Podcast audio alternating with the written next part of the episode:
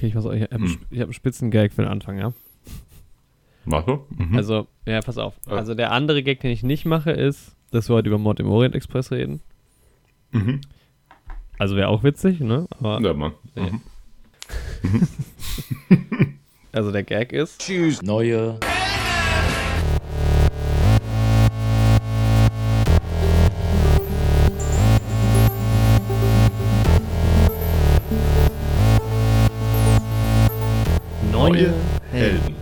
Jorik und Andi.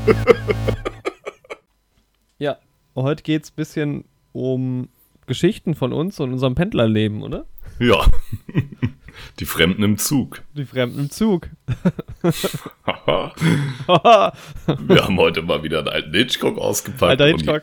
Der vierte Hitchcock. Bam, bam, bam. Wir sind voller Ekstase. Vielleicht hört ihr uns ja gerade im Zug.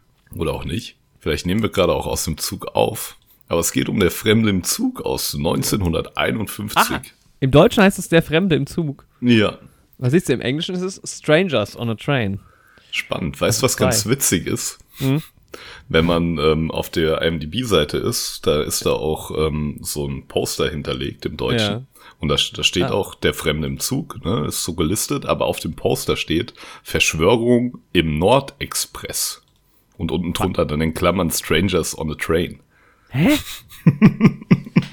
Was? Ja, vielleicht war der ursprüngliche deutsche Titel Verschwörung im Nordexpress. Also ich gebe zu, ich habe mich jetzt bei dem Film, anders als das jetzt zum Beispiel letztes Mal bei Rope der Fall war, gar nicht so über den Hintergrund informiert. Ich kann aber direkt mal ähm, noch ein, eine Fehlinformation auflösen, die ich das letzte Mal bei Hitchcock erwähnt habe. Vielleicht ist das ja, vielleicht hören ja manche Leute nur unsere Hitchcock-Folgen.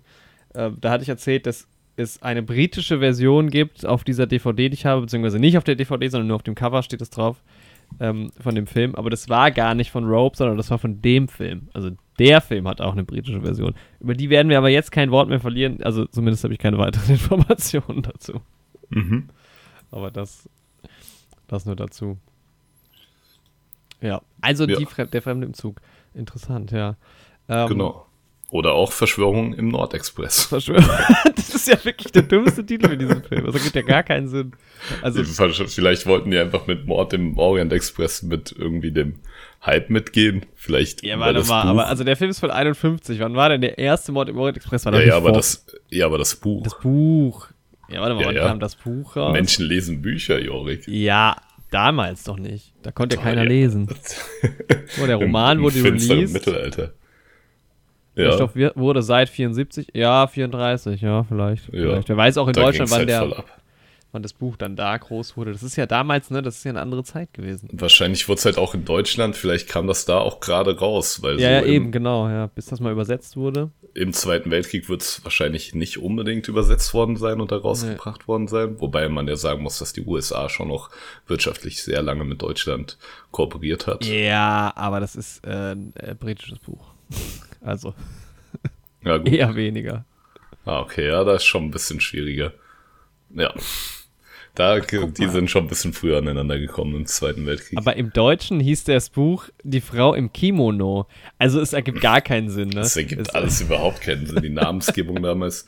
Naja, was auch spannend ist, ich habe den Film ähm, auf Deutsch geguckt. Ja. Hab den mir auf Prime geholt, tatsächlich. Ähm, und es ist ganz witzig, weil manche Stellen einfach nicht synchronisiert sind. So, ich Hä? sag mal so, 10% vom Film sind trotzdem auf Englisch mit deutschen Untertiteln dann. das das habe ich auch Vielleicht noch nie ist die- gesehen. Vielleicht ist Ja. die Spur verloren gegangen oder so, man weiß das ja nicht, ne? Das Also kann halt echt sein. Und dann haben wir das irgendwie rekonstruiert. Aber mir ist aufgefallen, es sind immer Stellen, wo über Morde gesprochen wird und sowas. Vielleicht das gab es da auch irgendeine Zensur oder sowas Ja. im Deutschen. Ja, das kann tatsächlich sein. Naja, auf jeden Fall war dann einfach die englische Stimme auf einmal da. War auch in. Ordnung. Ja. Das ist interessant. Habe ich auch noch Ähm. nie gesehen, glaube ich, vorher. Nee, ach, die Filme, das war alles früher. Das war ja alles früher alles ein bisschen seltsam. Was soll ich sagen? Ja. Ähm, was ich interessant fand, ich habe hier gerade so ein bisschen, bevor wir aufgenommen haben, ähm, mich über das Kinofest informiert, was jetzt schon war oder noch ist, je nachdem, wann die Folge rauskommt und wann ihr die Folge hört da draußen. Ist am Mhm. 11., äh, am 10. und am 11. September diesen Jahres, also 2022 haben wir gerade. Mhm. Das erste deutschlandweite Kinofest. Ich weiß nicht genau, von wem das initiiert ist, doch hier unten steht es drauf, von irgendwelchen AG Kino, äh, die Kino e.V., VDF, AG Verleih, bla bla bla. Ähm, was dazu führt, dass äh, so Filme wie Star Trek 2, der Zorn des Khan im Kino laufen. Verrückt. Interessant. Ja. Ähm, und im Übrigen ist mir dabei aufgefallen, dass auch noch immer Dune läuft immer noch. Ein richtiger Dauerbrenner. Das ist schon krass. Wann kam Dune ins Kino? Ähm, Oktober 2021. Wahnsinn. Krass. Also ja, just, fast vor einem Jahr. Es wurde auch von Dune ein Spieltrailer announced. Ja, da haben wir aber drüber Gamescom. gesprochen letzte Woche. Ja, nice. Sehr, sehr cool. Vorletzte Woche. Nee, ja, doch vor. Nee. Ja. nee, wir haben über das Spiel. Ja, aber der war nicht auf der Gamescom announced. Also Ja, wir haben doch stimmt. schon vorher reingeschaut. Ja, stimmt. Stimmt. Aber vielleicht gab es nochmal einen neuen. Aber was mir eigentlich aufgefallen ist, dass auf dem Poster von Spider-Man No Way Home, so jetzt Spoiler Alert für diesen Film, es tut mir leid, aber es ist auf dem Poster drauf, ähm, Hm. sind da einfach Andrew Garfield und hier der andere Spider-Man-Schauspieler. Ja, ja, Ähm. jetzt bringen die das so raus, um das halt damit nochmal zu bewerben. Ja, so. ja. Voll crazy. Und ja, alle- anderen auch. Also alles, was so super geheim wurde, gehalten wurde, ist auf diesem Trailer drauf. Jetzt geht hier gerade draußen, jetzt ist, ich habe das Fenster auf wegen ähm, etwas kühlerer Luft. Ich hoffe, man hört die Sirenen nicht im Hintergrund. Ja, aber spannend. ja. Spannend, dass die da damit so umgehen. Toby Maguire heißt der andere Mann, natürlich. ja, wird er auch wieder gezeigt auf dem Film. Nee, der ist prinzipiell wieder in die Kinos gekommen, ne? Ja, eins von beiden. Genau, also in den. USA ist er auf jeden Fall auch wieder in die Kinos gekommen. Von Ja. daher. Aber ja, das Filmfest ist ne, deutschlandweit auch in Marburg. Meine Freundin geht auch hin in den Charlie Chaplin-Film. Ist auch Nice. ganz spannend, ja. Ja, es ist cool, weil also jeder Film kostet 5 Euro einfach, was eine geile Sache ist. Ja, Mann. Und dann gibt es halt auch so ein paar alte Sachen. Also hier zeigen sie halt auch Top Gun im Double Feature. was Ach, sehr cool. Ist. Ja. Und genau, halt hier und da ein paar alte, ältere oder Special-Filme so. Ähm, ist irgendwie ein cooler Ansatz. Um Ja, auf einfach mit dem Fall. Kino so ein bisschen was zu machen. Also man könnte fast noch mehr draus machen. Ich weiß nicht, ich bin hab noch nicht so ganz durchgestiegen. Ich glaube, die Kinos machen alle auch so ein bisschen ihr eigenes Ding unter diesem Mhm. Label. Also es gibt dann so spezielle Führungen und irgendwelche. Ich habe irgendwie bei uns hier ist irgendwie so ein Stand-up oder irgendeine Lesung oder so. Ich habe es nicht so ganz verstanden. Ah, okay. Ja. Und der neue Til Schweiger-Film läuft auch. Das Sehr schön. Wie heißt der neue Til Schweiger-Film? Lieber Kurt. Also die Namen und Poster von diesen Filmen sind, also die Plots und alles andere auch, sind wirklich so austauschbar. Ja, es ist auch äh, wirklich immer dasselbe. Und die Ausstattung ist auch immer gleich. Ich Ja, weiß nicht, von wem ich da mal ein Video gesehen habe, von Valulis oder sowas. Es ist immer diese rote Schrift, weißem Ja. Hintergrund. Till Schweiger mit dabei. Emma Schweiger bestimmt auch mit dabei. Nee, Sicherheit. tatsächlich. Steht zwar Aber- nicht auf dem Cover, aber ist bestimmt irgendwo mit dabei. Vielleicht, wo wir gerade bei schlechten deutschen Filmen sind, kann ich ja gerade mal eine Warnung aussprechen. Mhm. Ich war gestern ähm, mit Freunden und Freundinnen im Kino Mhm. und wir haben uns den Film Freibad angeschaut. Freibad. Freibad. Und also so die Hauptmotivation von manchen von uns war, dass das Poster ganz cool aussah. Mhm. Äh, das Poster sieht so ein bisschen, du erinnerst du dich bei In the Heights an die Pool-Szenen?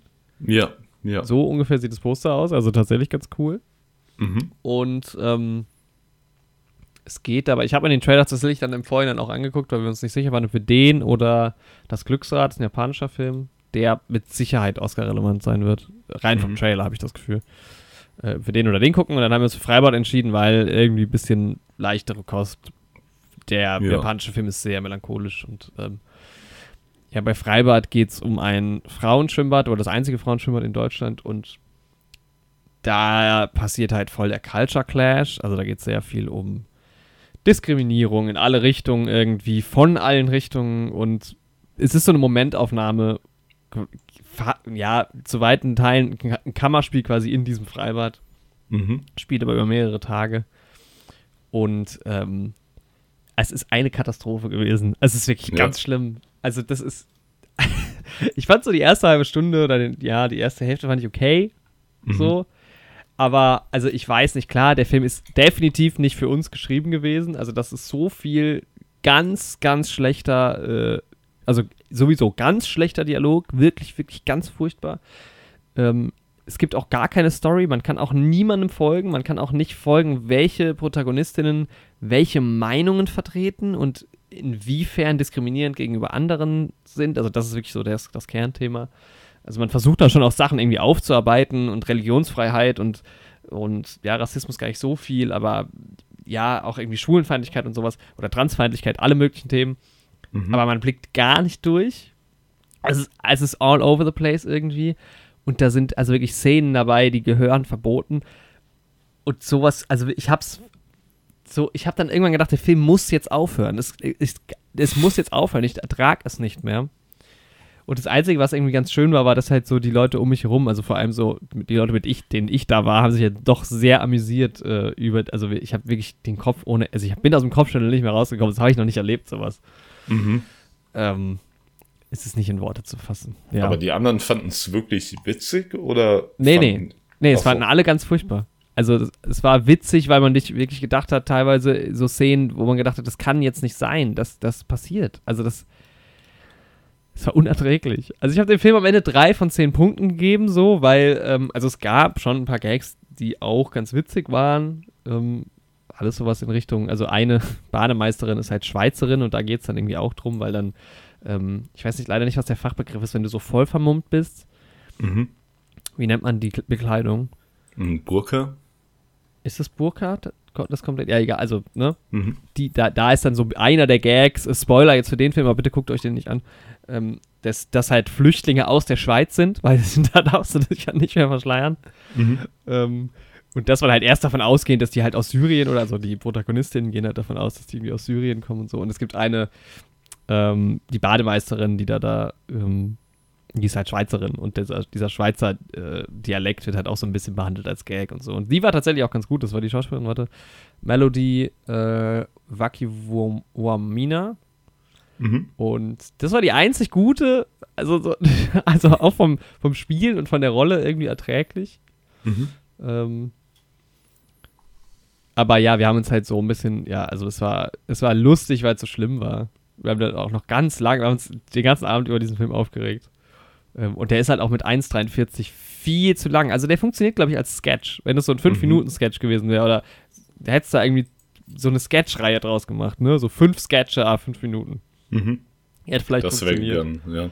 Ja, aber auch so die Hintergründe von den Charakteren, da gibt es auch so eine Mutter-Tochter-Beziehung irgendwie, die da auf. Also es ergibt alles. Es ist ganz, ganz schlimm.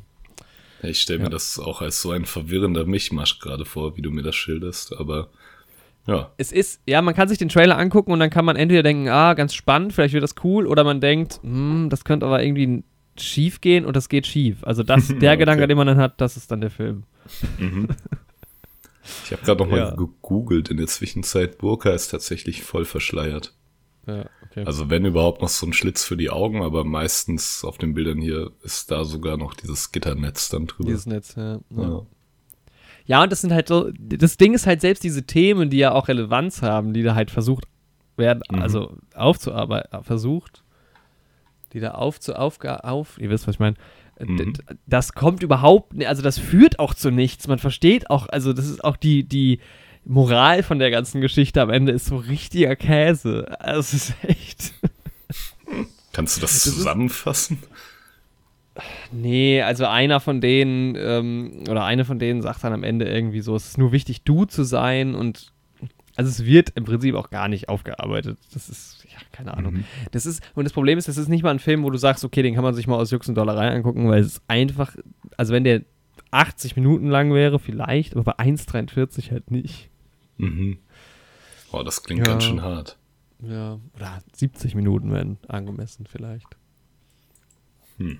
Also ich war froh, dass ich den nicht allein geguckt habe. Also wäre ich, hätte ich wahrscheinlich auch nicht gemacht, aber ähm, das war wirklich ein katastrophaler Film. Ja. Der wird bestimmt Ende des Jahres nochmal Thema werden. Da bin ich mir doch relativ sicher. Bei den Oscars? Oder nee, oben? bei den Flop 5. Ach so, bei den Flop 5. ja, hoffen wir es, dass nicht noch schlechtere kommen, ne? Ja, ja.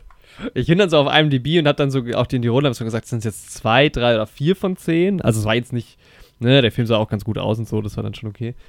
Aber ähm, dann habe ich so geguckt und dann habe ich gedacht, ähm, ja, Home Sweet Home Alone hat drei bekommen. Das ist so ungefähr die Schiene. Das, das, das, passt.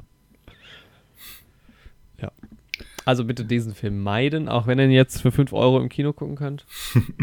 ähm, ja. gibt ja vielleicht andere interessante Filme. Ich habe noch, da haben wir gestern auch das Plakat erst gesehen, ich habe mir eben nochmal den Trailer angeschaut zu 3000 Years of Longing. Hast mhm. du das davon mitbekommen? Ja, nee, tatsächlich gar nicht. Auch ganz interessant irgendwie. Tilda Swinton, mhm. ähm, ja, kommt irgendwie in Besitz von so einem Genie in Form von Idris Elba dann und also mhm. ganz, also wirklich ein wahnsinnig guter Trailer. Also wer der Film wird, weiß ich nicht so genau, hat auch eine 6,9 bei MDB, nur ein 60er Meterscore aktuell. Ähm, ja, guck mal, a lonely scholar on a trip to Istanbul discovers a djinn who offers her three wishes in exchange for his freedom. Ne, also klassische Story, mhm. aber der Trailer ist einfach super geil geschnitten. Vielleicht. Ja. Sieht schon nice aus von den Bildern. Ich schaue mir ja. den Trailer später auf jeden Fall mal an. Sieht interessant aus. Der ist dann vielleicht eher was. Ja. Ja. Mal gucken. Ja. Was mir durch den Kopf gegangen ist noch die mhm. Woche, ähm, weil ja Rings of Power läuft. Mhm was hat's denn jetzt, also wie ist die jetzt die, die Intro-Situation? Weil wir haben da ja auch vor ein paar Wochen drüber geredet, dass es diesen, diesen Intro-Leak gab, diesen unsäglichen. Mhm. Ist das, das, tatsächlich das Intro? Nee, nee, das ist ja. glücklicherweise nicht das Intro der Serie. ja, die ersten zwei Folgen sind angelaufen und werden ja auch gemischt aufgenommen. Ne? Ich habe gesehen, Amazon hat auch irgendwie die Bewertungen ausgestellt. Oh nein. Aber ich muss sagen, ich habe die ersten beiden Folgen direkt hintereinander gesehen und ich fand's ziemlich in Ordnung. So. Mhm. Also ich mhm. muss ehrlich sagen, ich finde die, die Haarfüße cool, die Zwerge. Die Elben finde ich von der Darstellung irgendwie nicht so gelungen. Irgendwie sind die Dialoge von denen auch seltsam. Und irgendwie merkst du bei den Elben so richtig, dass das Schauspieler sind, die irgendwelche Lines ablesen. So. die reden halt aber auch so super hochgestochen und es fühlt sich so voll unorganisch an. Aber die Haarfüße, das sind quasi für alle, die mit Herr der Ringe nicht so viel am Hut haben, aber so eine Art Hobbits, sage ich jetzt einfach mal ganz plump, so ein bisschen die Vorgänger von den Hobbits. Und mhm. die haben irgendwie schon eine coole Chemie und sind auch ulkig und sowas. Und die Zwerge sind auch ziemlich cool. Und ein, zwei Elben Das klingt cool. schon wieder so, als könnte es mir gefallen. Vielleicht gucke ja, ich auch mal rein. Du kannst auf jeden Fall mal reingucken. Ich meine, du hast ja sowieso Prime, ne?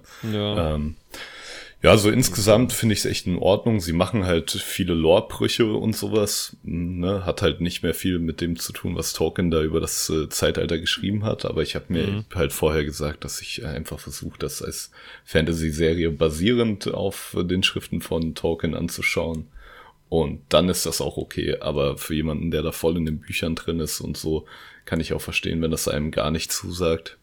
Ja. Ja. Genau. Ja, und gibt halt aber auch genug Casuals, ne, die dann irgendwie Herr der Ringe cool fanden und. Ja. Und ich glaube, für die, die kann das auf jeden Fall schon irgendwie abholen. Ich glaube, es werden halt auch Figuren reingepackt, die eigentlich nicht in diesem Zeitalter drin sind oder nicht so eine große Rolle haben und sowas, die man aber aus den späteren Filmen kennt. Und deswegen, mhm. ne, aus Wiedererkennungswert, Marketingkunden und so weiter. Ähm, ja. Werden die da mit reingeworfen, aber das ist ja auch in Ordnung, wenn die Leute da irgendwie Spaß dran haben, so. Hm. Ja. Ja, ich finde immer noch, ja, keine Ahnung, ich hätte es immer noch lieber gesehen, wenn man da mit ein bisschen mehr Detailliebe und sowas noch reingegangen wäre. Aber man kann sich auf jeden Fall angucken. Hm. Mhm. Ja, und House of the Dragon, da wird ja vielleicht noch hier die Auskopplungsfolge kommen. Kleines ja. Spin-off. Ich bin nur immer noch nicht zum Aufnehmen gekommen. Ich habe mir Notizen gemacht und alles, aber ich hatte noch keine Zeit, das aufzunehmen. Aber ja, vielleicht morgen. Bin nach wie vor gespannt. Ja, vielleicht ist die ja dann sogar schon online, wenn diese Folge online kommt. Genau. Vielleicht gibt es ähm, ja, dann, noch, dann noch ein Part 2, weil das werden ja, ich glaube, es werden zehn Folgen. Mhm. Hm, vielleicht gibt es sogar drei Parts. Ich werde jetzt auf jeden Fall die ersten drei besprechen oder besprochen haben. Ah, nice. Ja, deswegen sage ja, ich hier noch gar nicht so viel dazu. Aber mhm. ja.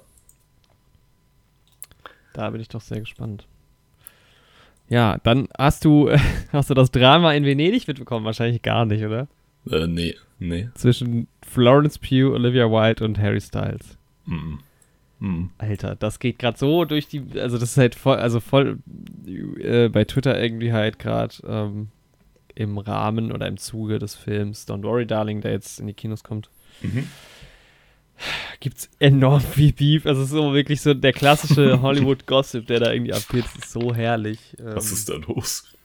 Ach, ich weiß es doch auch nicht. Also irgendwie Olivia White und Harry Styles sind ja irgendwie zusammen äh, oder nicht mehr oder was. Und Olivia Wilde und Florence Pugh haben Streit, weil die irgendwie am, also Olivia Wilde soll zum, am Set total scheiße gewesen sein zu Florence Pugh. Dann gab es auch eine Vorgeschichte zu, mit Shia LaBeouf, den Florence Pugh nicht dabei haben wollte, deshalb ist überhaupt erst Harry Styles an diese Rolle gekommen. Ähm, und das Ganze eskaliert halt irgendwie gerade in Venice, vor allem weil da halt alle Kameras drauf gerichtet sind. Und es ist halt wohl so, dass niemand von den drei miteinander redet. Und es gibt mhm. halt jetzt irgendwie, also Chris Pine macht ja noch mit in dem Film. Mhm. Äh, und Chris Pine und noch eine Darstellerin aus dem Film sitzen wohl dann auch immer so zwischen den dreien. also ist tatsächlich so. Also es ist jetzt auch schon, ich glaube, das ist schon wieder fertig, aber ähm, ähm, der war halt auf dem Filmfest da. Und dann gibt es irgendwie ein Video, wo Harry Styles angeblich Chris Pine äh, hat angespuckt haben sollen, irgendwie, was wohl also doch nicht stimmte. Ähm, und die Krönung, finde ich ja, wirklich die kom komödiantische Krönung war dann ein, ähm, so ein ganz normales Interview zum Film, wo Harry Styles über den Film redet und daneben sitzt Chris Pine und Harry Styles redet halt vollkommenen Quatsch also der so inhaltslosen Scheiß irgendwie darüber, dass der Film sich halt anfühle wie ein richtiger Film. Also man merkt schon so ein bisschen, ja, ist jetzt vielleicht nicht so der beste Schauspieler oder überhaupt der Schauspieler. Und Chris Pine sitzt irgendwie so nur daneben und irgendwie so mit so einem I'm dead inside Blick. Sehr, sehr witzig.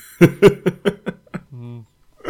Oh, das klingt schon sehr verrückt. Ja, allererste Sahne Gossip. Also Twitter freut sich auf jeden Fall und stürzt sich natürlich über alles drauf. Aber ich habe dann schon, also als ich so ein bisschen über Chris Pine nachgedacht habe, habe ich schon gedacht, Alter, was eine Scheiße. Ich meine, die kriegen genug Geld dafür, also von daher ist es in Ordnung, aber du machst diesen Film, musst jetzt irgendwie so auf Promotour gehen und dann musst du halt so einen Scheiß irgendwie noch mitmachen. So, das ist ja dem völlig egal. Also ich weißt du, ja. so, der denkt sich ja, lass mich in Ruhe.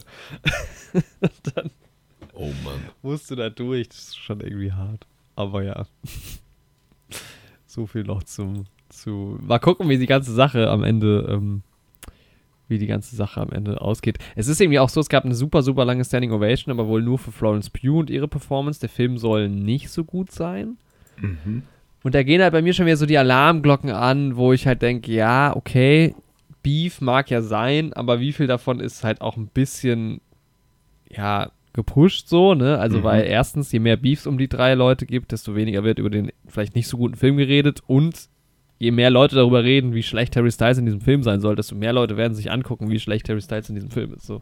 Das stimmt, ja. Ähm, von daher, also ich war ja vom Trailer schon sehr gespannt. Mal gucken, wir werden es natürlich auf jeden Fall gucken. Das macht es aber auf jeden Fall alles noch etwas spannender.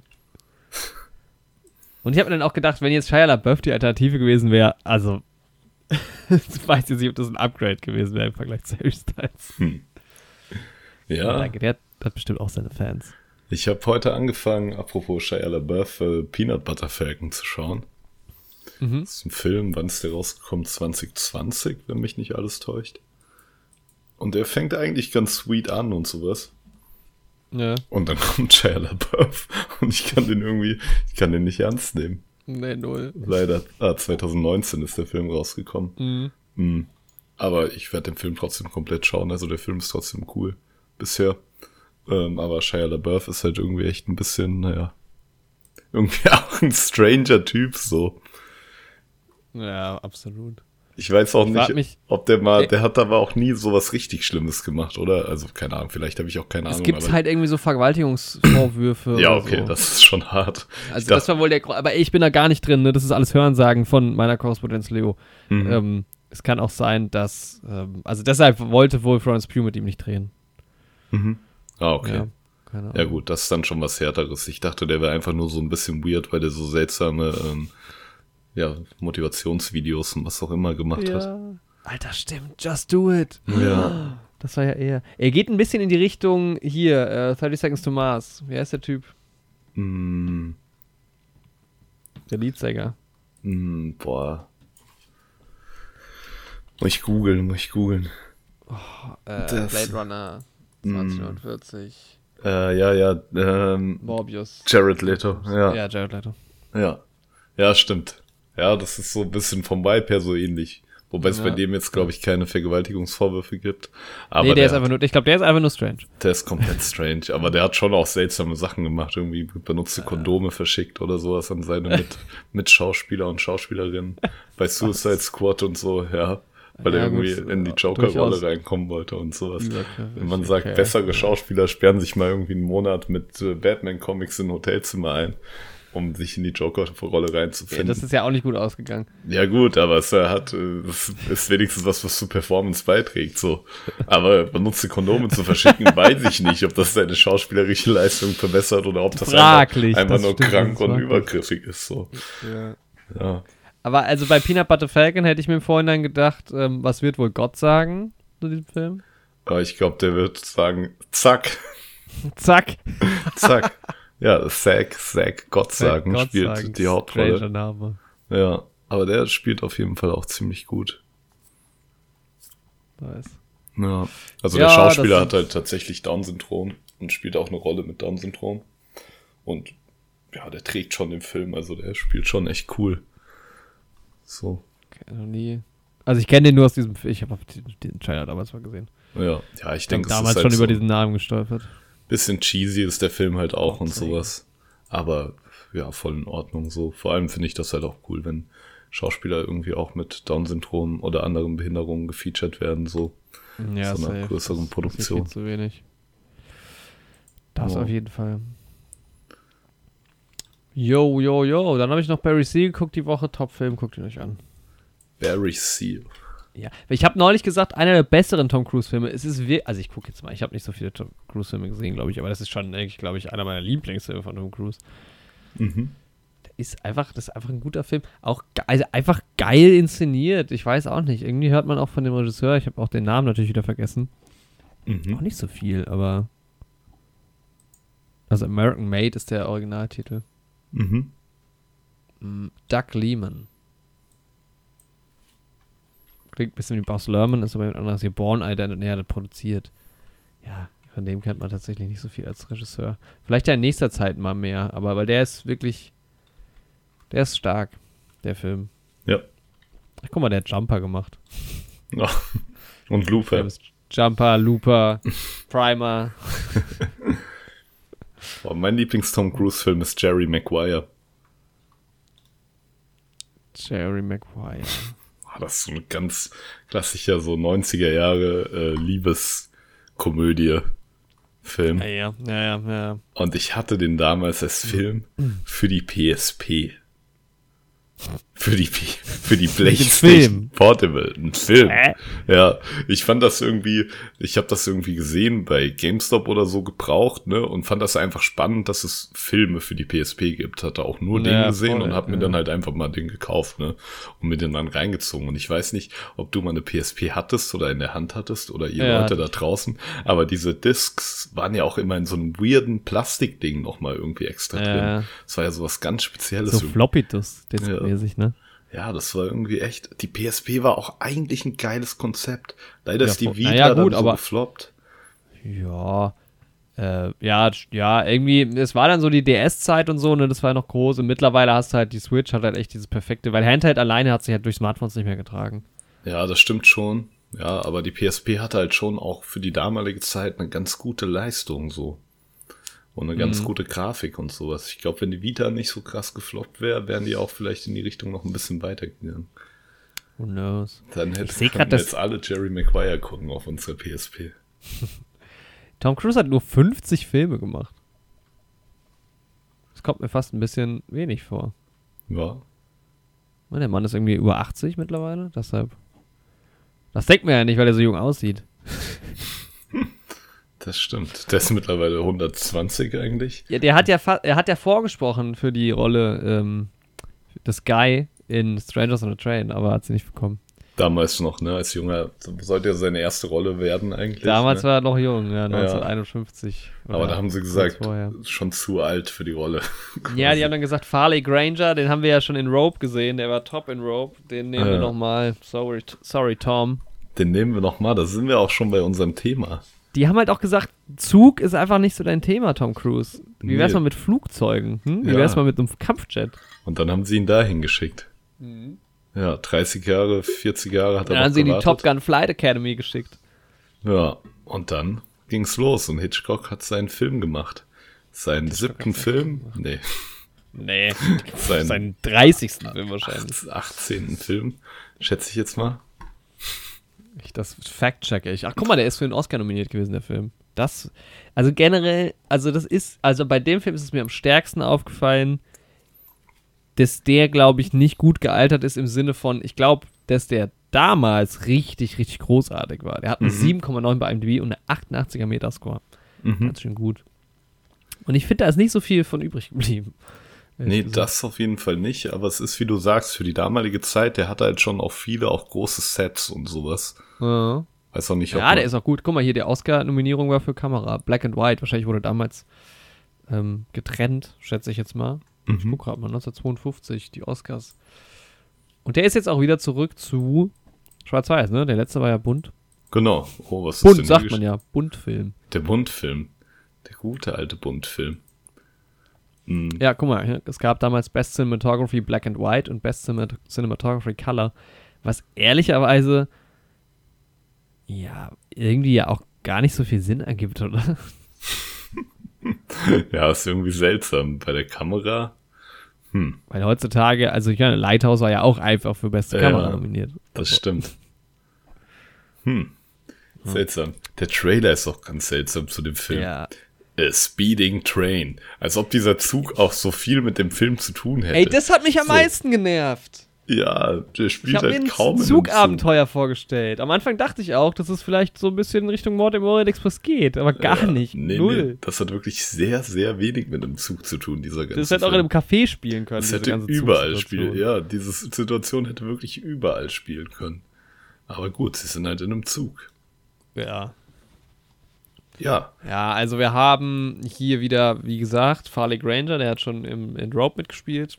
Hört da gerne nochmal in die Folge rein, die wir vor zwei, drei, vier, fünf Wochen gemacht haben. Ist noch nicht so lange her.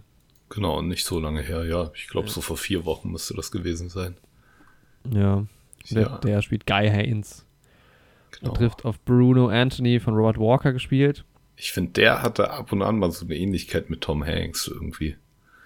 Aber nur in so einem Mit Tom Hanks? Ja. Ich habe mir aufgeschrieben, 100% äh, äh, Ähnlichkeit mit Bill Murray. Boah, mit Bill Murray auch, das stimmt.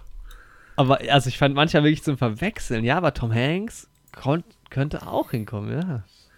Vielleicht ist das ja der Vater von beiden. Ah, das könnte natürlich, ja, das wird sein. Also da bin ich mir ziemlich sicher. Wobei, hatten wir es nicht letztens auch von Bill Murrays Vater, dass der irgendwie noch lebt auch? Nee, wir hatten es von Wilburys Bruder, der ihm gar nicht ähnlich sieht. Aber so. ich glaube, das ist nicht. Das war aber, das ist ein bisschen länger jetzt schon her. Das ja, das war beim Murmeltiertag. ja. ja. Naja, und äh, ja, also Bruno, Anthony und Guy Hens spielen die beiden, Anthony spielen die beiden Hauptrollen. Die treffen sich im Zug. Mhm. Und Bruno hat die verrückte Idee, dass ähm, wenn die beiden Männer gegenseitig quasi einen Mord ausüben, mit dem sie ja nicht in Verbindung stehen, weil sie den gegenseitigen Mord ausüben, dann wäre das äh, ja einfach genial. Genau. Eine klassische Chris-Cross-Situation. Klassische Chris klassische, klassische Hitchcock-Situation. Hat man ja auch seitdem die Prämisse immer mal wieder irgendwo gesehen. Da sehe ich auch das erste Echt? Mal. Echt? Ich habe das noch nie gesehen vorher. Wie in meiner Simpsons-Folge, aber da halt auch die direkte ja. Anspielung auf den Film, ne? Aber so Sachen wie Kill the Boss oder sowas beispielsweise. Der Film stimmt. basiert auch auf genau derselben Prämisse. Und sowas. Ja, stimmt. Ja. Ja, ja ich fand es ein bisschen schade direkt, weil ähm, es ist wieder so ein Film gewesen, wo man halt weiß, was passiert ist und nicht der Mord an sich wirklich interessant ist. Ja. Ich hätte mal gerne so einen Whodunit-Film von Hitchcock. Was ja, ich auch dachte, dass bei Rope vielleicht cool. der Fall wäre. Ja, ja gerade bei Rope hat es mich noch ein bisschen mehr gestört. Mhm. Also du kannst dann schon interessante Geschichten erzählen, ist ja jetzt hier auch so. Mhm. Also im Endeffekt, ne, das ist jetzt auch kein großer Spoiler, es geschieht dann auch ein Mord und ähm, der andere Mord aber halt nicht. Und dann geht es halt drum, was, was, ja, wie geht, gehen jetzt die Darsteller halt oder wie geht vor allem Guy damit um, dass er jetzt irgendwie mit diesem verrückten Bruno da involviert ist. Genau. Aber ja, also es ist natürlich spannend, aber irgendwie fand ich es schon wieder schade. Ja. Ja, es ging mir auch ein bisschen so. Mhm. Ja. Ja, aber insgesamt muss ich sagen, es waren schon ein paar witzige Charaktere irgendwie wieder mit dabei es ist halt auch recht wieder dieses Morbide irgendwie, was bei Hitchcock immer mit dabei ist. So. Mm. Das war ja wie, als hätte man die beiden Herren aus, ich habe schon wieder den Namen von dem Film vergessen, aber dem Hitchcock-Film, den wir vor Rope geschaut haben. Mm. den Vater und ähm, ähm, Shadow of a Doubt. Nee, Shadow of a Doubt, ja. Genau. genau. Ähm, der Vater und der Nachbar in dem Film.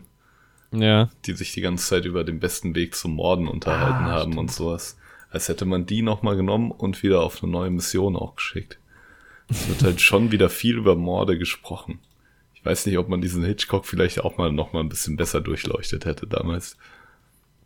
Was mich daran so ein bisschen irritiert, das ist bestimmt auch irgendwie aufzuarbeiten, dass das ja alles keine von Hitchcock geschriebenen Filme sind. Er hat ja nur Regie geführt immer. Ja, stimmt. Und die sich trotzdem inhaltlich halt so stark ähneln. Ich meine, er wird sich schon so seine Themen rausgesucht haben oder halt vielleicht mit den Leuten auch mitgeschrieben haben oder was, aber ähm, ich sehe eher einen roten Faden bislang, was so die ja gut, dieser Suspense, den, den sehe ich schon auch. Der ist auch mhm. in dem Film wieder da. ja. Ähm, aber ich sehe vor allem halt Parallelen zu den Geschichten und zu den Charakteren und weniger zur Inszenierung an sich, weil sich auch so viel gewandelt hat jetzt. Ne? Also den ersten Film, den wir ähm, besprochen hatten, Saboteur, ist halt jetzt schon neun Jahre alt im Vergleich zu äh, Der Fremde im Zug. Da passiert ja schon viel in der Filmwelt in neun Jahren. Damals ja. wie heute. Aber es ist halt auch, ne, also ich meine, die IMDb-Bewertung ging weiter hoch. Also wir waren bei 7,1, dann 7,8, jetzt 7,9 bei Rope und jetzt auch 7,9 bei Strangers on a Train. Der nächste übrigens 8,2, dann 8,5. Also es geht steil bergauf. Ähm, ich glaube auch, dass der Film den Leuten damals sehr gut gefallen hat. Das glaube ich halt auch. Also ich glaube, dass der damals wirklich, also Kamera-Oscar, ja, die Nominierung.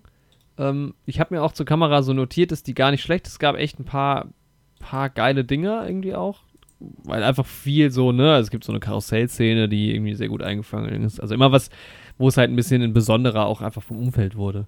Mhm. Ähm, dieser Mord, der passiert, der in der Sonnenbrille zu sehen ist, war, glaube ich, auch damals irre. Ja. Ähm, diese Einstellung und auch, also es gibt ja ein ganz großes Tennismatch in diesem Film, weil dieser Guy Haynes, der, der, der die Hauptperson äh, im Tennis da ist, ein kleiner, und da war ja auch voll das, das große Aufgebot bei diesem Tennismatch und so. Ja, da waren voll, ja wirklich ja. super viele Zuschauer und so. Auch wahrscheinlich einfach on Location gedreht. In einem ja. richtigen Stadion. Tennisstadion. Ich denke, die, ich denke, die werden so eine kleine Personengruppe genommen haben und die dann halt digital vervielfacht. Ja, wahrscheinlich. Ich glaube, so drei, vier Leute. Der Rest war CGI wahrscheinlich. Ja, genau. Ja. nee, aber das war schon geil auf, eingefangen. Und das, der Film ist echt gut geschnitten. Also gerade diese Tennisszene, die auch mehr oder weniger keinen Sinn ergibt. Ähm, war super geschnitten. Also, das muss man sagen. Das hat schon Spaß gemacht. Und auch irgendwie die Musik und so hat, das hat schon alles gepasst. Ja. Aber ich fand halt schon, dass die Story insgesamt so. Also, wir können ja da nochmal einen Spoiler-Teil machen, aber ich fand die Story, die ja, die ist so abgeflacht irgendwann. Ja, also und wirklich interessant war es halt nicht. Nee, also, es hat sich dann halt so langsam nach und nach auserzählt irgendwie. Ja, ja Aber man hat, hat jetzt irgendwie nichts Großartiges mehr erwartet, auch so. Also ja, und es wurde halt auch so Spannung ja versucht zu erzeugen, aber es war halt nicht wirklich spannend. Also da muss ich schon sagen, ich, wer weiß, also ich glaube, dass so Elemente mit der Musik und dem Schnitt in den 50ern bestimmt anders funktioniert haben, was Spannung anging. Ja, definitiv. Ähm, das. Aber heutzutage, das ist halt dasselbe Problem, was wir jetzt bei dem Western auch irgendwie hatten, so. Ja heutzutage wirkt sowas dann halt so abgetroschen. So, wenn du dann diesen Spannungsaufbau ja, siehst und hörst und so, dann denkst du, okay, sowas macht jemand um Spannung zu erzeugen. Wow. So, aber ja, damals war es halt cool in der Zeit und neu und deswegen ist es jetzt halt so bekannt und abgetroschen, aber ja. das ist halt schwer, sich das wegzudenken, so beim Schauen. Was ich mich frage, wenn ich mir so die IMDb-Bewertung angucke, ist halt irgendwie auch, ich meine, die Leute sind ja nicht 1950 aus dem Kino gegangen oder 51 und sind dann bei IMDb, äh, also gut, wir hatten jetzt letzte Woche oder was den Joke mit dem IMDb-Briefträger. Der vorbeigelaufen ähm, ist. Die ja. Bewertung eingesammelt. Aber, also die Leute bewerten den Film ja immer noch anscheinend sehr gut. Ja. Ähm, das, deshalb, also mir fällt es immer sehr schwer, das so im, im Angesicht der Zeit zu betrachten. Also ich bewerte den Film halt gerne einfach jetzt aus meinem Standpunkt jetzt. Ich bin halt auch ein junger Mensch, einigermaßen jung, der ganz andere Sehgewohnheiten hat. Also deshalb, ja, 7,9 kann ich nicht ganz nachvollziehen. Meine Bewertung ist deutlich drunter. Aber ich kann schon verstehen, warum manche Leute das vielleicht ein bisschen anders mhm. betrachten. So. Äh, aber so für heutige Standards ist es halt schon, sind es teilweise einfach komische Entscheidungen. Ja, ja, geht mir ähnlich. Ich wäre aber tatsächlich immer noch bei einer 6 von 10 dabei. Oh, so schnell, zack, die, die Bewertung rausgehauen. Einfach mal rausgehauen. Ja, ja ich bin bei einer 5. Mhm. Äh, vielen Dank fürs Zuhören. Macht's gut. Und bis dann. ja, 6. Ich war auch so 5, 5,5. So für eine 6 reicht's bei mir nicht. War eher so eine 5. Also ich setze den ja, über Saboteur vielleicht. Aber auf jeden Fall unter Rope und unter Shadow of a Doubt. Also ich glaube, Shadow, Shadow of a Doubt bislang immer noch mein Lieblingsfilm von dem. Weil Rope hat das schon auch. Rope war schon auch cool. Vor allem ist Rope halt super kurzweilig. Ne? Der ist, ist nur 80 Minuten lang. Ja. Hm. Der, war, der ist jetzt auch nur 92 Minuten lang. Ähm, aber er zog sich halt länger, ne? Also es war, vor allem fand ich, es gab so ein paar Charaktere, die hinten raus dann nochmal so aufgegriffen wurden, wo ich gedacht habe, ja, das ist doch jetzt interessant. Warum werden die mhm. nicht ein bisschen das stimmt, ja. Ein bisschen beleuchtet. Es ne? gab halt auch wieder sehr viele Charaktere irgendwie. Das fand ich ja auch irgendwie immer spannend. Viele. Ja, wobei, ja, ich fand's ging, aber. Ja, aber es ist so, es tauchen schon so einige auf, die ein bisschen mhm. dabei sind, aber dann auch wieder verschwinden. so einfach. Fandest du? Ja. Fand ich eigentlich gar, also ich fand das eigentlich relativ konstant, weil eigentlich kamen alle nochmal hinten hinten vor. Naja, also es gab aber zumindest, was ich jetzt meinte, es gab diese zwei Polizisten, die ja den, äh, mhm. den Guy dann beschatten, weil er unter Mordverdacht steht. Ähm, und die waren irgendwie cool, weil der eine war ja echt, also das war eh cool. Der eine war ja so ein bisschen dann befreundet mit dem Guy und hat ihn zwar ja immer begleitet, aber war jetzt nicht, war schon auf seiner Seite, hat irgendwie auch an seine Unschuld geglaubt. Und der andere Polizist, der ihn dann immer abgelöst hat, der war ja eher das Gegenteil, hat gedacht, der Guy wird wohl der Mörder sein und er ist wohl schuldig mhm. und so. Und die beiden zusammen tauchen halt ganz am Ende vom Film auch nochmal zusammen auf und das ist irgendwie cool so. Und wenn man diese ganze, diesen ganzen Aspekt von dieser Guy wird halt auch beschattet noch von der Polizei und so, wenn man das noch ein bisschen spannender ausgearbeitet hätte, mhm. hätte es dem ganzen Film echt nochmal was gegeben. Aber ich hatte halt nie das Gefühl, dass diese ja, diese Position der Polizei irgendwie besonders gefährlich oder besonders spannend wäre. Ja. Das fand ich ein bisschen schade. Gut, dann gibt es halt irgendwie so die typischen Sachen. Also es klingt, ich weiß nicht, wie es jetzt in der Synchro war, es klang halt schon sehr viel. Also es gibt ja eine ganz große Szene auf einem Jahrmarkt, draußen auch auf einer Wiese, es klingt, und dann rufen halt Leute und es klingt halt, als würden sie ja. echt im großen Studio stehen. Ja, es ist in der Synchro auch sehr ähnlich. Das ist dann halt auch so. Aber ich finde die Sprache auch immer ganz witzig damals, sowohl im Deutschen als auch im O-Ton irgendwie. Da hat sich doch schon auch einiges gewandelt. Da gab es doch im ersten Saboteur gab es doch auch so einen Moment im Deutschen, ja. in der Synchro. Dürfte ich ihn irgendwas, hat er zur Zigarette gesagt. Klimmstängel oder so. Klimmstängel, ja. Das war auch was ganz anderes als im Englischen. Das wurde einfach anders übersetzt. Ja. Die haben echt einfach gemacht, was sie wollen. Ja. Nee, also mir war der Film so ein bisschen zu. Also, das hat mich eigentlich am meisten gestört, dass der Film. Also, am Ende äh, zog er wieder an, rein vom Schnitt und so, ne? Also, mhm. ähm, das Finale mehr oder weniger, dann mit diesem Tennismatch, was noch reinkommt, was halt, also ich fand inhaltlich dann sehr ausgereizt wurde dafür, dass das eigentlich gar keine Relevanz hatte. Aber es sah cool aus. Und es mhm. klang cool und es war dann gut geschnitten. Das hat dann wieder Spaß gemacht zu gucken. Aber ich war so im Mittelteil, habe ich schon gedacht, pff, ja, geht nicht voran. Zieht sich. Und das bei anderthalb Stunden ist halt schon. Ich meine, ja, Filme wurden halt damals anders erzählt, ne? Also langsamer. Ja. Schon, schon klar, aber hat mich halt gestört. Ja. Ich bin ja per se eigentlich ein Fan von langsamerer Erzählung, aber irgendwie dann doch auch ein bisschen anders. So. Ja. Ja, ja, ich meine, langsamer jetzt nicht, also nicht langsam erzählt, sondern halt irgendwie so. Das, mm, es tat sich einfach wenig. Die Story ging nicht voran. Ja. Ne? Das stimmt. Und dann, ja. Also Inszenierung war mit Sicherheit, um da auf Hitchcock noch, noch mal einzugehen, war bestimmt für damals auch top.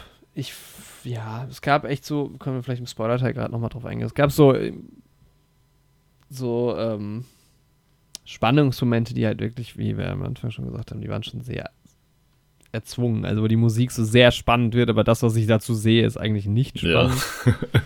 dann irgendwie auch ein Karussell, was sich sehr schnell plötzlich dreht. Und auch, es gibt auch so einen Mord, der in diesem Film passiert. Dieser eine Polizist schießt einmal so auf den Typen, das wird gar nicht behandelt. Der stirbt vermeintlich. Hm. Hast du das gesehen? Ist dir das aufgefallen? Ja, diese, ah, das ist auch ja, so seltsam. so irgendwie auch ein ganz befremdliches Gefühl, sich sowas anzuschauen. Muss ja direkt so an Polizeigewalt denken. aber, ja. Mh, hm. Aber der Film ist gut besetzt. Also ich mochte, ich mochte diesen Farley Granger wirklich sehr gern. Mhm. Der trägt den Film voll. Also der ist sehr. Ich mal gucken, ob der noch in anderen Filmen von uns mitspielt. Also von den Hitchcocks, die noch uns bevorstehen. Ja, zumindest nicht auf den ersten Blick, wie es aussieht. Nee. Viel, hat dann viel Fernsehen gemacht später. Okay. Ja, also, ja. Wo würdest du den einstufen von den vier Filmen jetzt?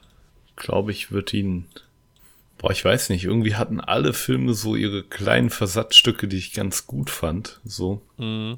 Also, keine Ahnung, ich fand bei ähm, Im Schatten des Zweifels war es irgendwie so ein bisschen auch der Humor und sowas, der mir gefallen hat. Ja, ja, voll, absolut. Der hat hier, finde ich, auch gefehlt. Also die Dialoge waren nicht witzig. Ja, also muss ja auch nicht sein, aber. Nur ganz selten Fall. mal irgendwie. Ja. ja. Aber für die Leute damals wahrscheinlich auch ein bisschen so.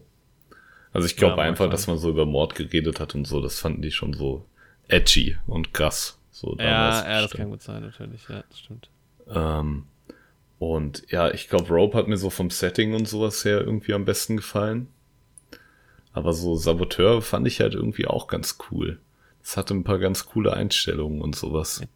Saboteur hatte noch die meiste Spann Spannung, dem, ja. oder? Also eigentlich schon, ne? Das war nochmal eine ganz andere Story als die anderen drei jetzt irgendwie. Ja. Ja, ja, finde ich auch. Das war auch irgendwie noch ein bisschen dynamischer und so, hatte ich das Gefühl. Ja, ja, ja. Also ich weiß nicht, ob ich den ein bisschen verkläre im Kopf, aber weil im Kopf, also ist er mir doch noch als ganz cooler Film im, im Kopf, den würde ich auch noch mal gucken. Ja. Glaube ich, noch mit Rope zusammen noch am ehesten, obwohl ich Shadow of a Doubt noch mal besser bewertet habe. Aber Strangers on a Train fand ich jetzt tatsächlich doch am schwächsten von allen, von allen Filmen. Und bei der 7,9 ist schon verwunderlich. Ja. Ja, ich denke. Auch dran, dass der auch da werden also, viele Leute das halt so versuchen zu bewerten unter der Perspektive, wie es halt damals war und sowas, ne? Ja, vielleicht kommt er ja auch bei, bei anderen Leuten ein bisschen besser an, das kann natürlich sein. Ja. Hm. Also ich würde ihn jetzt nicht als schlechten Film bezeichnen, so, ich fand ihn irgendwie okay. Und halt wirklich, also ja, schon fair, muss man sagen. Also ich, ich vergleiche den Film mit heutigen Standards ein bisschen, ne? Nicht, nicht 100 Prozent, weil natürlich ist jetzt die Qualität der Produktion deutlich schlechter jetzt als irgendwie ein Film von 2020, aber mhm. ähm, so ein bisschen die, die Faktoren, die halt auch damals änderbar gewesen wären, wie zum Beispiel ein, Tempo oder sowas von dem Film. Deshalb. Aber ja, also, also bei mir Platz 4, bei dir? Boah, bei mir würde ich sagen, ich habe nicht so eine stringente Ordnung. Ich kann das, glaube ich, noch nicht platzieren so. Ich würde aber sagen, nicht ganz unten. Ich glaube, so rein von der Bewertung, ich gucke gerade mal rein, Rope hast du sieben gegeben. Mhm. Mm. Boah, da war ich aber auch ganz schön großzügig mit einer sieben, ne? Shadow of Doubt hat sechs. Aha. Und Saboteur hat auch sechs. Okay. Sechs, sechs, sechs und sieben. Ja, ich glaube, er ist noch vor Shadow of a Doubt. Und. Tendenziell Platz zwei. Eventuell, ja. ja. Es ist auch, auch, also immer noch kein Film, den man jetzt gesehen haben müsste. Das stimmt. Aber es sind auch nicht die Titel. Also, ne, als nächstes kommt halt bei Anruf Mord. Mhm.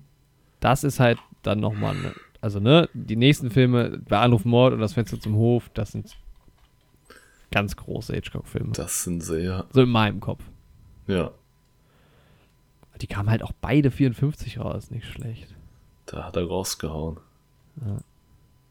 Ja, also ich prophezei, dass wenn man so in die Ende der 50er, Anfang 60er geht, dass mir die Filme dann noch besser gefallen werden.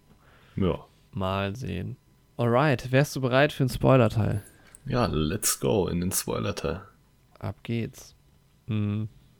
Das Witzigste fand ich, hast du das, also ich habe ich hab das dir sogar geschickt. ist mir direkt eingefallen. Ähm, es gibt, also nochmal, um die, um die Geschichte so ein bisschen aufzugreifen, ähm, wie heißt jetzt der andere Typ?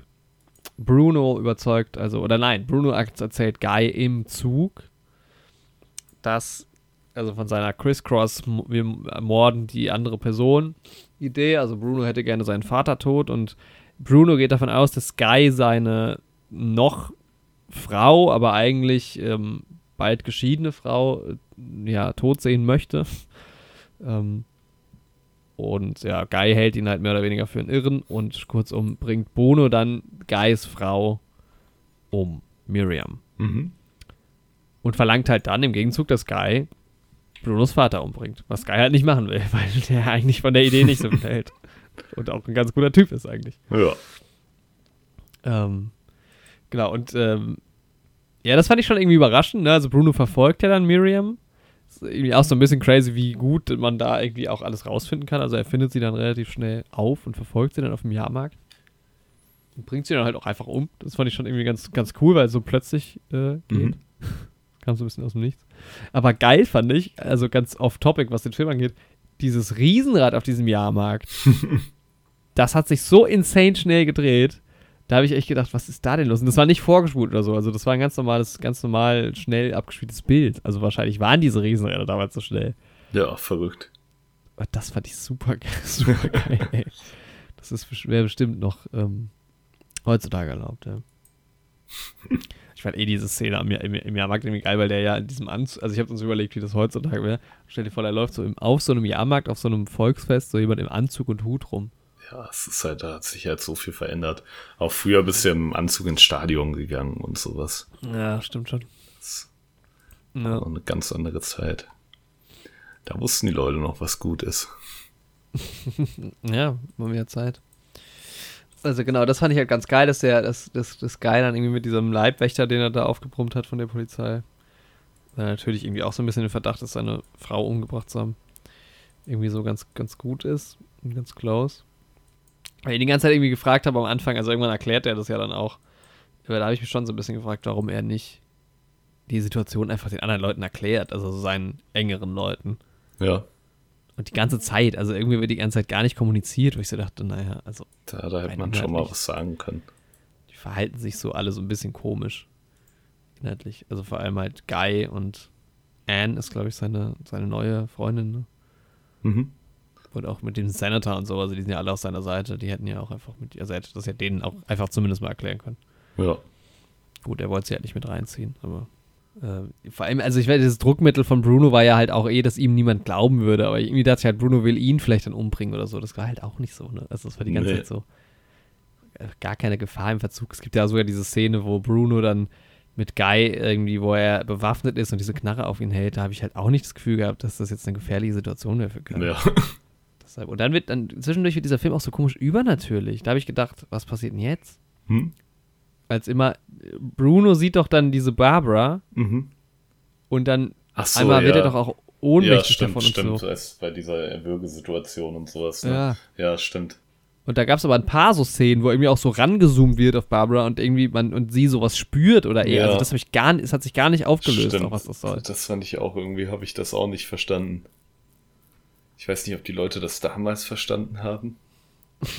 In meinem Kopf versteht man das damals ja noch weniger sowas. Ja, voll, ja, weil man gar nichts gelernt hat quasi, ne? Ja. Ja, ich habe auch gedacht, es war ja irgendwie dann der einzige Aufhänger dafür, dass ähm, Anne darauf kommt, weil Bruno halt äh, Barbara so komisch anschaut. Ja. Also Barbara, die Schwester von Anne. Die halt ähnlich aussehen soll wie das Opfer, ne? Also als würde Bruno so Flashbacks von dem Mord kriegen, aber so richtig. Ja, das war es wahrscheinlich, ne?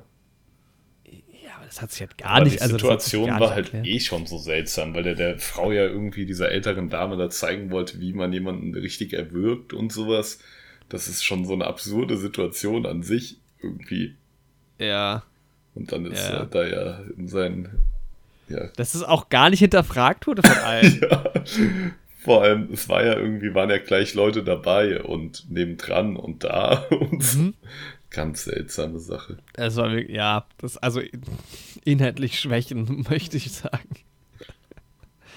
Aber das ich war, glaube ich, den Leuten auch damals egal. Vielleicht haben die Leute auch anders gefeiert in den 50ern. Vielleicht hat man das da mal gemacht. So, ich zeige dir jetzt mal, wie man jemanden erwürgt. Und sobald ich nicke, darfst du anfangen zu schreien. So. Vielleicht war das so. Ja, vielleicht. Gab es ja noch ja, kein das große Internet Finale. So. Da haben die Leute nur ja? nicht an ihren Smartphones gehongen. Da hat man auch ja. den Moment gelebt. Das kann natürlich sein. Ja, am meisten, also der Film plätschert so vor sich hin, am meisten Fragen hatte ich dann echt so zu diesem Finale. Also, weil dann irgendwie ja. Also, Guy muss sein Tennismatch halt irgendwie noch schnell absolvieren, während Bruno schon auf dem Weg ist zu diesem Jahrmarkt und dieses Feuerzeug als Beweismittel, um ihn zu belasten, da halt zu platzieren. Und da wird so ewig lang dieser Weg gezeigt, wie Bruno dahin fährt und gleichzeitig Guy Tennis spielt. und, und dann ist, das ist dann die Spannung. Und dieses in die Länge ziehen von dem Tennis-Match. Das ist halt auch schon also, so ein bisschen gaggy. Total. Und dann auch noch, dass dieser, dass dieses Feuerzeug in den Gully fällt. Ja. Irrungen und Wirrungen gibt's auf beiden Und dann Seiten. kommt er da nicht dran. Also das war alles so ein bisschen sehr gewollt ja. mit der Spannung. War nicht so ganz spannend. Ja, dann da schießen ja diesen Karussell-Dings-Typen. Das ich, fand ich, das wird ja auch einfach, also das passiert einfach. Ja. Das ist auch so, nur damit dann dieses Karussell auch immer schneller wird. Also das hätte man doch auch anders lösen ja. können. Dann, dann wird dieses Karussell, es hört ja dann auch einfach nicht auf mit der Spannung, mit der ewigen Spannung. Und dann kloppen die sich dann noch, das dauert ja auch Ewigkeiten. Ja, weiß ich nicht. War jetzt nicht so meins. Ich fand das Ende, Ende fand ich dann ganz witzig, als sie dann nochmal im Zug gefragt werden, ob er denn Guy Haynes wäre und der dann einfach aufsteht und geht. Ja, das war schon ein guter Gag. Hat sich nochmal ganz gut der Kreis geschlossen. Ja. Ja, aber dieses On a Train, also klar, diese Zugszene am Anfang ist natürlich irgendwie auch ganz gut. Ich finde es auch ein, ja, guten, war ein guter Dialog auch. Schon False Advertising auf jeden Fall. Ja, voll. Das ist halt Bahnhof Mord, worum wird's gehen? Wahrscheinlich nicht um Mord. Oder um Anruf. Keins von beidem. Es kommt kein Telefon vor, wahrscheinlich. naja, so viel also zu dem Film. Man hört, man, ich glaube, man merkt, dass es, äh, der Film hat uns eher kalt gelassen. Also das höre ich so bei dir raus. Ja, auf jeden Fall. Aber es war trotzdem auch nicht schlecht. Ja, also ich finde, es ist immer so, weil ich fand, dass es bei allen Hitchcock-Filmen, die wir bis jetzt gesehen haben, die vier, dass das schon, also die kann man schon auch alle gucken, ne? Das ist ja. so, aber die kannst du halt auch gut so. Das sage ich zwar ungern, aber die kannst du auch gut nebenbei gucken, so ein bisschen. Ja. Also, wenn du mal eine halbe Minute nicht hinguckst, verpasst du meistens nicht so viel. Ja. Ja. Das stimmt. Das ist so das abschließende Fazit. Ich hoffe, das ist mal so ein bisschen. Also, ich brauche. So ein Knaller von Hitchcock fände ich jetzt doch mal. Wäre ich auch ein großer Freund von. Angemessen. Ja, also das war 4 von 19. Die Reise geht weiter. Was ist denn das?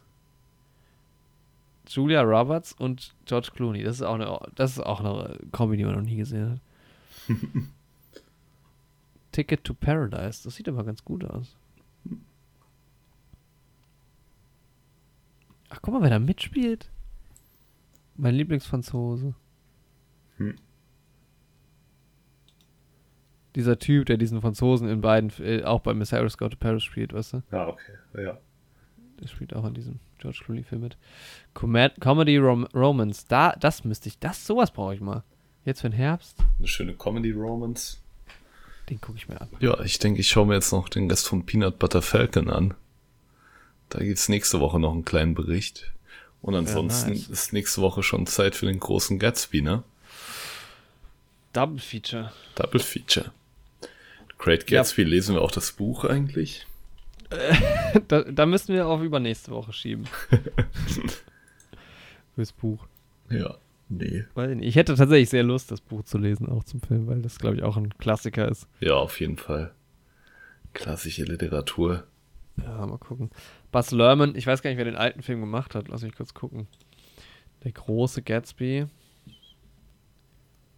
Der große auch einfach, es ist eine super Story, ne? Ich liebe, eigentlich finde ich, also so viel schon mal so, also äh, ja. Mag das eigentlich. Ist der alte Film nicht der mit Jeff Bridges? Nee, Robert Redford. Ah, das war Big Lebowski. nice. Klassischer ähm, Gag. Klassischer Gag. Aber Robert Redford hatte ich jetzt tatsächlich nicht auf, auf dem Schirm, dass der Jack Gatsby spielt. Hm. Was eigentlich mit Tron? Apropos Double Feature. Mit was? Tron. Warum? Naja, wir könnten auch mal den neuen Tron und den alten Tron gucken. Ach so, oh. Wegen Jeff das Bridges bin ich da gerade drauf gekommen, aber Tron Legacy war eigentlich ganz cool, ja. Der spielt den ja, Vater, glaube ich. Ach, und der spielt sogar, ja, in dem alten Film dann auch die Hauptrolle. Ah, okay, ja. ja. hier, Mia Farrow. Ja, die mochte ich nicht so gerne. Das war Tod auf dem Nil, der alte, ne? Ja. Spielt Daisy. Ja, wir werden sehen. Ah, ich habe richtig Lust, den Film mal wieder zu sehen. Das erste Mal habe ich The Great Gatsby gesehen. Mhm. Auf dem Weg nach Köln mit meinem Lateinkurs. Uh. Auf oh, warte mal. Ich habe den dann immer, aber die, die Anekdote packe ich dann nächste Woche raus. Ich habe den dann immer äh, in meinem Kopf irgendwie verglichen mit einem anderen Film mhm. und habe ganz lange gedacht, dass das der Film ist. Und da muss ich nochmal in meinem Gedächtnis graben. Ah, okay. Da war ich ganz lange sehr, sehr verwirrt. Doch mit Wolf of Wall Street habe ich ja, den okay, verwechselt. Die kamen aber auch ungefähr zur selben Zeit raus und beide mit ja, Leonardo so DiCaprio, Zeit. ja. Ja, ja, das, das könnte sein. Ich kann Stimmt, das, war, das hat mich 2013, ganz lange. Wolf of Wall Street auch 2013, ja. Tatsächlich? Ja. Kam beide. Und dann habe ich irgendwie, ich, ich glaube, ich hatte Wolf of Wall Street nie gesehen, aber dachte, dass das halt The Great Gatsby wäre. Mhm. das war, das war schön, ja. Okay, das war eine kurze Folge. Ich glaube, es ist die kürzeste Folge, die wir je aufgenommen haben. Es ist auf jeden Fall Platz 2. Das sind ne. Wir haben es geschafft. Eine neue Rekordrunde. Eine neue Rekordrunde im Zug mit zwei Fremden. Ja, genauso kurz wie der Zug in diesem Film, der Fremde im genau. Zug vorkam, ist diese Folge auch lang. Ja. Ungefähr so, ne, im Verhältnis. Ja, nächste Woche zwei Great Gatsby-Folgen. Schaut euch doch auch mal die Filme an. Dann könnt ihr mit, ja, mitdenken. Zum Mitdenken, genau. Ja. ja. Vielleicht liest ihr auch Wir können da ja viel erzählen. Wir können ja viel erzählen. Ja, aber auch mal hinter die Kulissen schauen. So nämlich. So. Okay, ja. macht's gut. Ciao. And that was it.